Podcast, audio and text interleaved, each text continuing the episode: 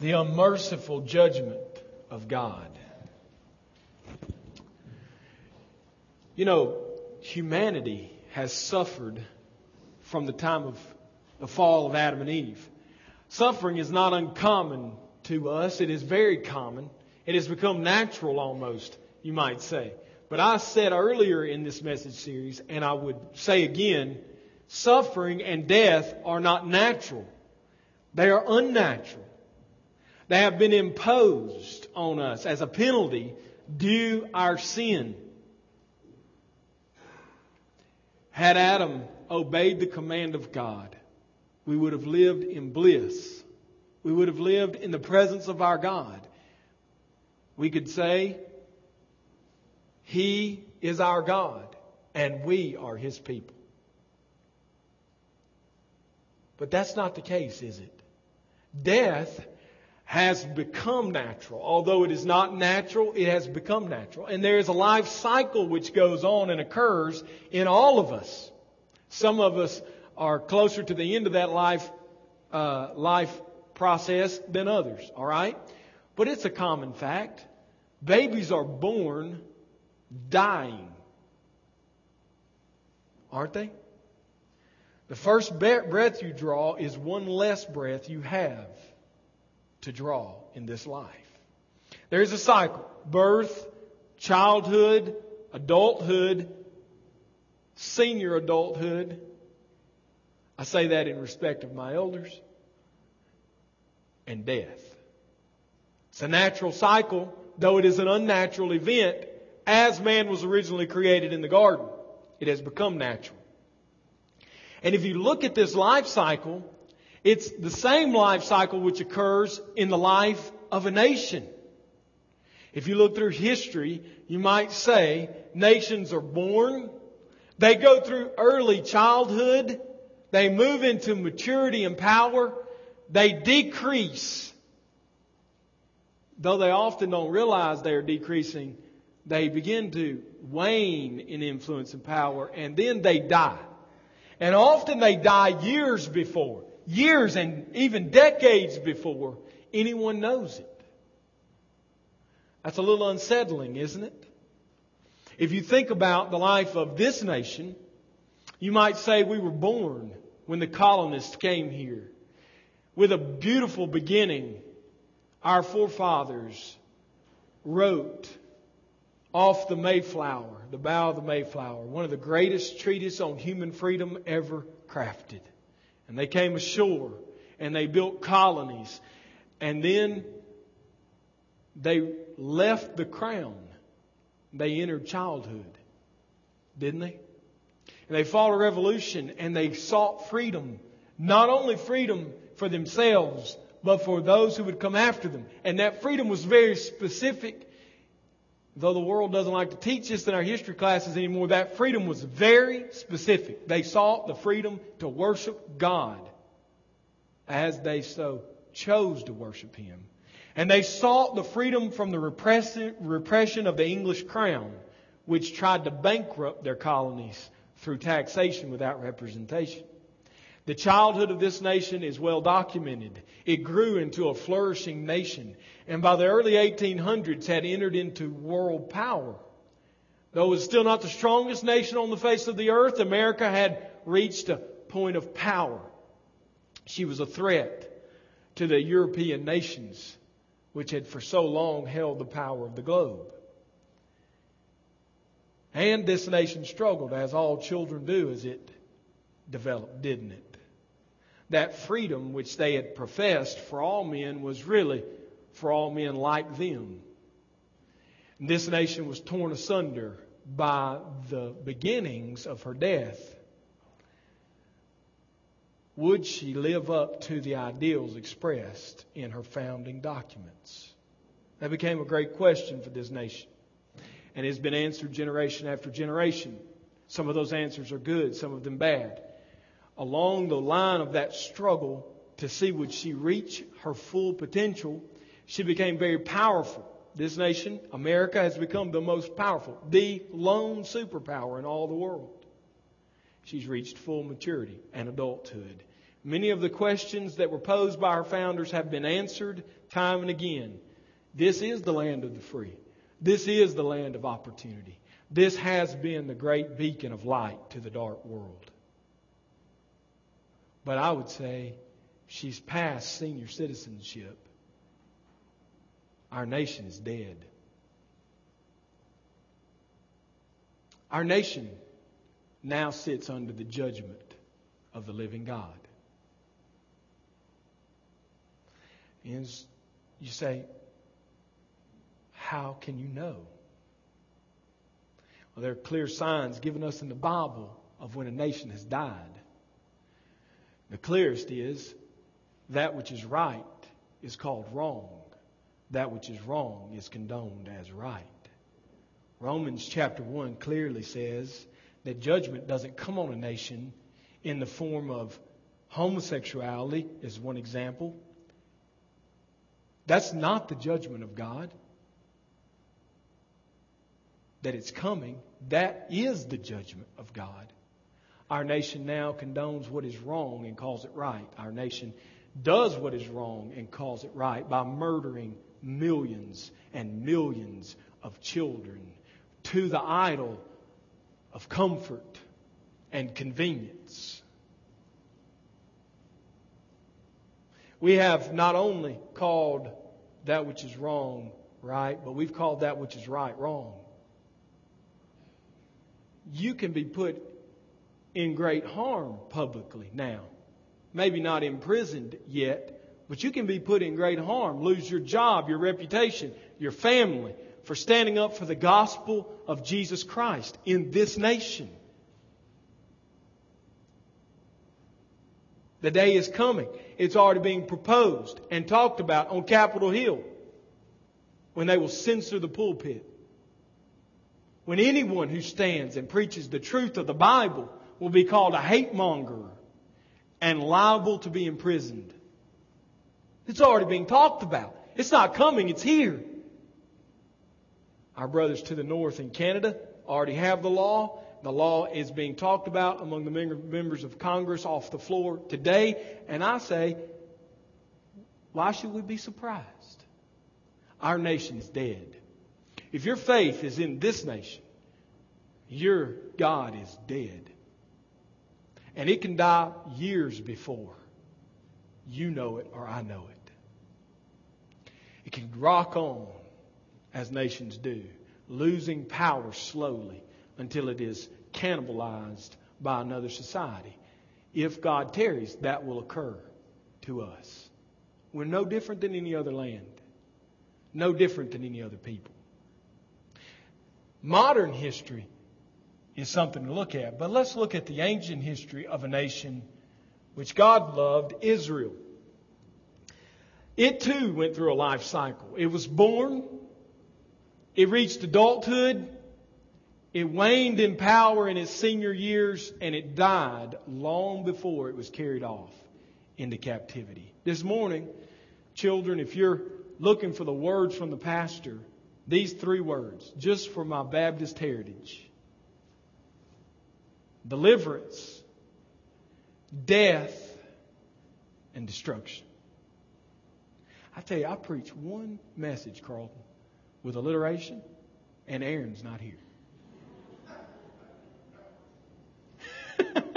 Deliverance, death, and destruction. I'm going to take this passage in Hosea chapter 13 and hopefully show us the life cycle Israel went through as a nation, which is applicable to the life, the life that we go through as individuals and then offer a ray of hope at the end and application. First of all, we see in this passage that God delivered the people of Israel from the bondage of slavery in Egypt. And we see that not in verse 1. I skip down to verse 4. He delivered them. Look what it says in verse 4. The Lord your God has been your God from the land of Egypt. This is a reference from the prophet to remind the people that God has been their God. He's not just a God, He is their God. He is the God who has delivered them from Egypt. I said earlier that the nation of Israel went through a similar life cycle of all other nations, and it did. Its founding was much, was much more meager even, even than our founding fathers. They had one founding father. His name was Abraham. And he had a son, Isaac, who had a son, Jacob. And Jacob's family, his sons, went off into Egypt to escape the famine which had fallen on the land of Canaan and the whole world. You know the story. It, they entered the, pe- the people of God entered Egypt 70 in number. And they exited over 400 years later under the hand of God as their deliverer, not a family, but families. I mean, the meager estimates, the smallest, say 630 to 50,000 people. Probably more like upwards of 2 million people left Egypt. It had to be a great nation, even in Egypt. Why? Because Pharaoh said he was afraid of the people. He was the most powerful king in all the world. What did he have to be afraid of from a little nation like Israel? But he was afraid. The life cycle had begun. They started as a family and they became families. Abraham's descendants became a powerful nation during their 400 years of living in Egypt we see in verse 4, the first part of verse 4. God was their God, even in Egypt. Israel was delivered from her slavery by God. Look what the second part of verse 4 says. You know no God but me, and besides me, there is no Savior. Israel grew to early childhood and reached a point of being kicked out of the nation of Egypt. I mean, they were ready to throw them out by the time they left, weren't they? God came and spoke to Pharaoh through the mouth of his servant Moses, the stuttering, stammering tongue of his servant. And Moses said, Let my people go and worship me in the desert. And Pharaoh said no. And God began to act out his deliverance. It was a violent deliverance. It cost Egypt her riches, her wealth, her livelihood, and it in, in the end caused her her firstborn from every house among the people of Egypt. God delivered his people. God acted as a Savior. Not only did he bring them out of Egypt, but he brought them to the Red Sea. He took them the long way around to avoid the nations which might fall on them and prey on them in the desert. The Ammonites were avoided. God moved them to the Red Sea. And then God protected them. God watched over them. Not only did He birth the nation of Israel and then deliver the nation of Israel, but He shepherded the people of Israel as a shepherd. Look at verse 5. It was I who knew you in the wilderness. Now, in the English is kind of hidden. You can't see it. But in the Hebrew, it's very clear. God says, I shepherded you in the wilderness. The Lord is often shown to be a shepherd of his people. And so we look here at this passage and we see in verse 5 that God was a very shepherd for them in the land of wilderness, in the land of drought, God was their shepherd. What does that mean, though? Practically, what did He do for the people? Well, as I said, He brought them to the Red Sea. And the army of Egypt, you remember, was pressing down on them from the rear. God, in the pillar of a cloud, stood between His people and that great army so that they could not be destroyed. He not only stood between the army and the people, but He parted the Red Sea. He breathed on the water and made it stand on its end. He dried the land, and the people crossed on dry ground. He was a shepherd for them. He showed them the path to safety. That's what a shepherd does. Sheep are dumb. Sheep get lost. Sheep don't know which way to go. But God knows God was Israel's shepherd. He had birthed them, He had delivered them, and now He was shepherding them. He protected them. Not only did he deliver them and take them through the sea, but he crashed the sea down on that great army and buried it at the bottom of the Red Sea. God protected his sheep, his nation. He not only directed them and protected them, but he provided for them. Did he not? They went out into the wilderness, you might remember, and they sang this great song from Moses of the redemption of God. What a beautiful passage that is for us in Exodus 15. And then just a couple of words later, really, the people are grumbling. Sure is hot out here. No AC in the desert. We were better off under the palm trees making bricks without mortar. At least there we had wells with water in them. God, this foolish God, has brought us into the wilderness. There's no water out here. What water is out here is just cesspools of bitterness. We can't drink that stuff. We'll die. We're going to die out here, Moses. What have you done? What a fool. We could have stayed in Egypt, where at least we had water. God heard their grumbling. God provided them water. Did he not? First in the lake, where he dropped the tree and turned bitter water to sweet water. Then in the rock, which flowed like a stream from the deep when Moses struck it. And then from the rock again, he provides flowing water. Now, I don't know what your little Bible story coloring book showed you. Okay? But I want you to put on your thinking cap with me. Let's take the low estimate 600,000 people. What kind of shepherd was God? What kind of shepherd was he? He provided water from a rock that satisfied the thirst of 600,000 people. Don't get the picture of being in a cave somewhere and a little drizzle of water coming down. That's not what God did. I tell you, when Moses struck that rock, it was like when the men in the, in the desert of Texas strike an oil well. You know what happens? Black gold, Texas tea. We all get rich. God led them to the rock, and He provided a river out of that rock. Enough to feed our give water to over 600,000 at least. That's the kind of shepherd he was. He birthed the nation. He delivered the nation. He shepherded them. He guided them. He protected them. He defeated their enemies. Just like a shepherd does his flock, he gave them water. And then when they got this beautiful water, they said, Oh, sure, a magician's trick and you give us water. But what about food out here? What are you going to do when our dried meat is gone? Huh? You going to give us anything to eat? Our bread will only last so long, genius.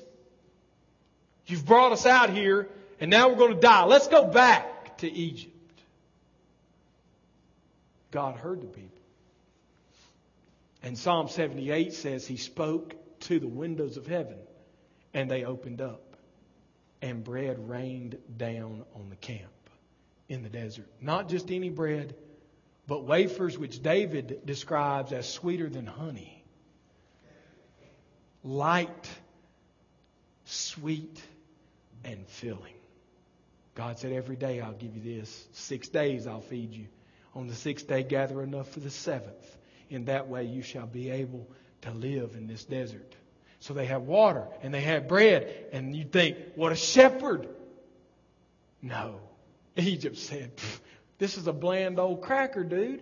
We want something, Moses, better than this.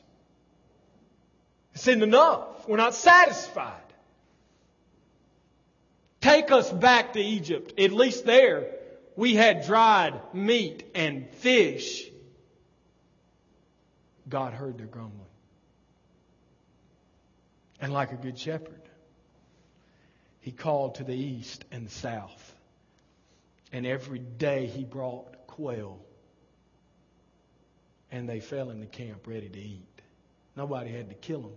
They laid out there with the manna so the people could eat them. My granddad, when he preached on that passage, used to say, They, I like to think they fell plucked and bacon wrapped, ready to cook. I don't know that they fell that way, but I know they fell knee high. And they fell in that same thickness over the whole camp of Israel. Not an expedition party of a couple of families, but at least 600,000. God made the nation. God delivered the nation. God shepherded his people. That's what Hosea says in verse 4. You've not known any other God since the, since the time you were in Egypt except me.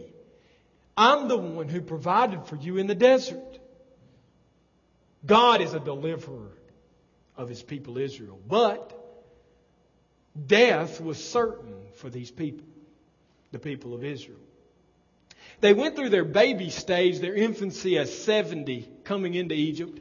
They matured into early childhood and now they've gone through their youth and they're a full blown nation. They reached the River Jordan and they crossed it again by the miraculous power of God. They went in to the land of the giants and they defeated them one after another until at the end of Joshua's life, he says in the end of Joshua, God has kept all his words to you. You have possessed the land which he promised to your fathers. He made them a great nation. A great nation. Not a tiny nation, but the whole land of Canaan was theirs as a possession. And they lived in fortified cities and they dwelled in the presence of their God through the mouth of his leaders, the judges. And they turned from him to their own way. They reached the pinnacle of their power under the man David and Solomon, their king, when God built for himself a, ta- a, a temple and a palace in Jerusalem was made for the king. And then the kingdom, because the northern tribes, the ten northern tribes felt they were taxed without representation, broke away from their king in the south. I told you, you know, history, history's a great teacher. They said, This isn't fair. We're sending all our money to Jerusalem. We'll make Samaria our capital. We'll break free from those tyrannous kings in the south. And the nation reached its adulthood and then its senior citizenship, you might say, its last years. It, they were the wealthiest, wealthiest years, yet they were the most spiritually damning years.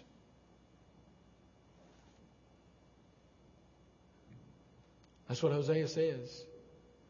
Look in verse 1. When Ephraim spoke, there was trembling. He was exalted in Israel. Now, Ephraim and Manasseh were the sons of Joseph. Ephraim, the younger, ruled over the house of Joseph instead of Manasseh. And when he spoke, remember, he's the representative of the northern tribes of Israel. When they spoke, everyone trembled. That speaks to their greatness. They reached their zenith of power, their golden years, we might say. And yet, just on the heels of that, the fact that God had given them strength among the nations, we find that Israel became an idolatrous nation. Look at 13, verse 1, part C. But he incurred guilt through Baal and died. The death of a nation can occur decades, even centuries before they even know it. The people of Israel were a dead man walking, a dead nation walking, we might say, long before they were carried into captivity. They had been created by God, delivered by God, provided for by God, and their return to Him was idolatry. And now they're experiencing death. Israel's death is sealed in verse 3. Therefore, he says, they shall be like the morning mist, like the dew that goes early away, the chaff which comes up from the floor of the thresher, the smoke which comes out of a window or a chimney in a house. All of these parallels make you think of what? Momentary existence. The great nation of Israel on the timeline of eternity is nothing but a blip on the screen. Just a blip on the screen. Like we might say the early morning fog, which when the heat of the sun oppresses, burns quickly away. Their fate is sealed. The northern tribes will not repent. They will not be saved. They're already dead. And now they wait for destruction. Third thing we see here in the passage is the end from verse 6 through verse 16. The largest part, portion, which we won't cover verse by verse, but I just want to pull out some key phrases, key points. Destruction is coming from God on the nation of Israel. They were delivered, they experienced death, and now they will face destruction. Israel's prosperity came to them. Excuse me. Israel's prosper, uh, Israel's destruction is fixed because their prosperity has turned them from God. It's there for us in verse 6. But when they had grazed, they became full. Speaking of the time in the desert. And their heart was lifted up. Therefore, they forgot me. Think about that. These people are eating bread out of heaven and quail ready for the roast, which God provided. And God says once their bellies were full, they became prideful and they forgot me. How could they forget God? His provision was all around them. They had done nothing. Can I say that more clearly? They had done nothing for themselves. God had done everything. And yet God says, in the moments you should have been praising me, you forgot me completely. The fate of Israel was sealed by her prosperity. Destruction is not fate. It is the personal work of God. I say that and I emphasize that at the end of this uh, message because there is a thought process in philosophy which teaches fatalistic outcomes. You've all probably heard the proverb about when a butterfly beats his wings on one side of the earth, he creates a tsunami on the other. That's fatalism. Christianity is not fatalism. Fate does not control our destiny. Not as a nation, as a church, or you as an individual. That speaks of blind chance mechanisms which bring people into situations of either success or destruction. It's whimsical. It's almost like, uh, you know, a, it's almost like any, mini, money, mo that children play. That's what fate teaches in philosophy. That this being, whatever he might be, or she might be, just any, mini, mighty, mo, catch a tiger by his toe. Okay, I like those people. They'll succeed. It, it, it comes across, and it is very trite, and it is not biblical. Our destiny is not in the hands of fate. It is in the hands of a personal God. And Israel's fate was in the hands of this personal God. De- destruction came from God. You need to hear that. Because everything in your world today will say God does good things and Satan does bad things or bad things just happen. But the Bible says God makes darkness and God makes light. God raises up a city and then God brings calamity on that city. God does good and God brings destruction. That's what Isaiah says. That's what Hosea says right here.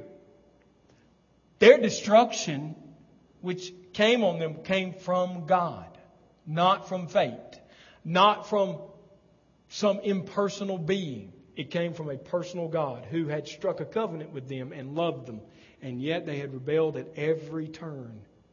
And therefore he brought death and then destruction. Let's look at this destruction. God is at work through the Gentile nations who would destroy the nation of Israel. Verses 7 and 8.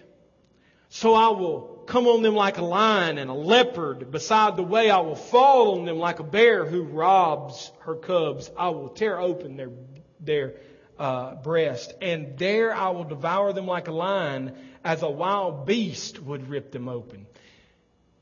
These four animals are the animals of judgment or destruction in the Old Testament. They're used in many passages.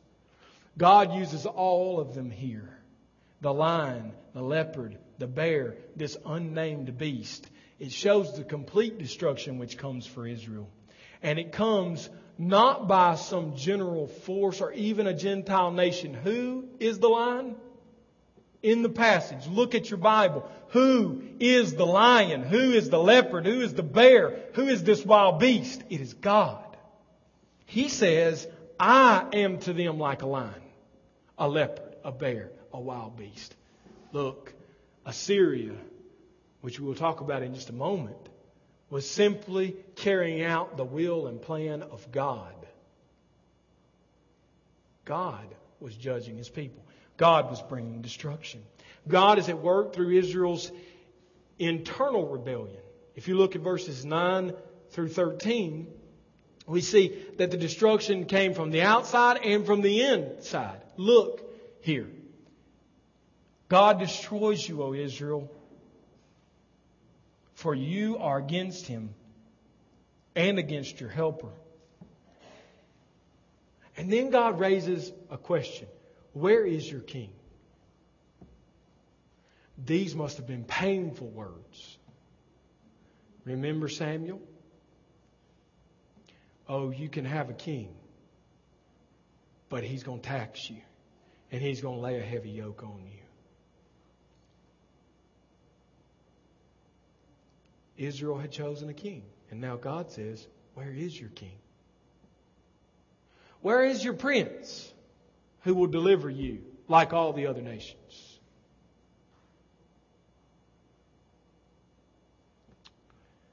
I gave you a king, and I took your king in anger, in wrath.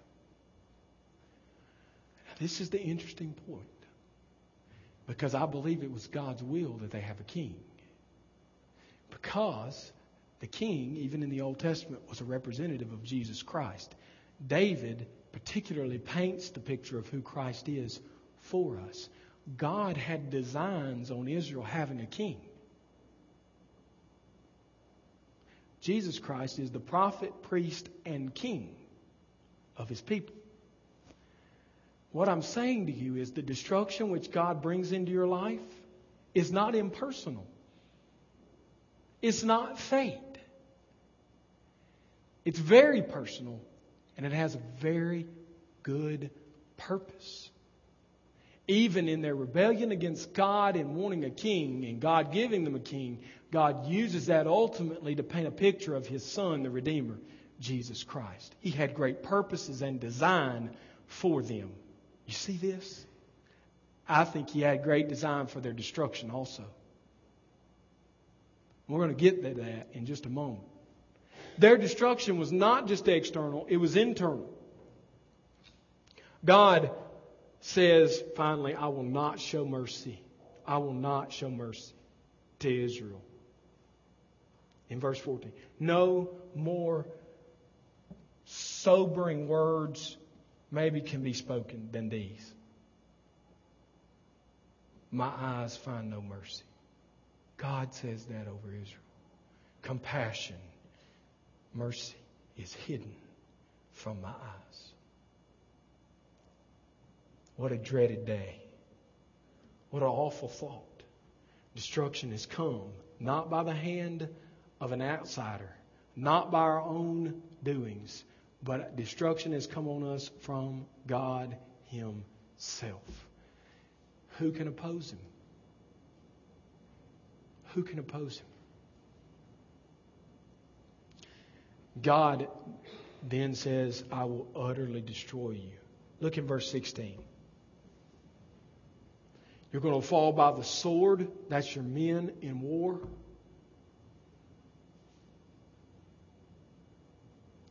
Your children will be dashed on the rocks.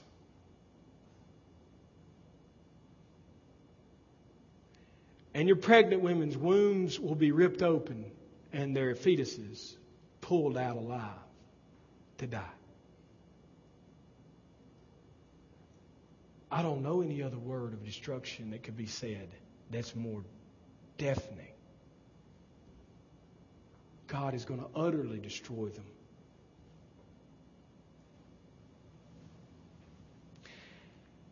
The pains of their childbirth have come on them, and they will not give birth. They will die. If this was the end of the message, well, we'd all leave fairly discouraged, I would think, right? But this isn't the end of the message. This isn't the end of the story. I want to make an application into our lives from this story.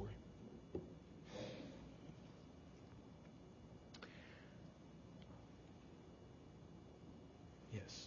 Though we are born,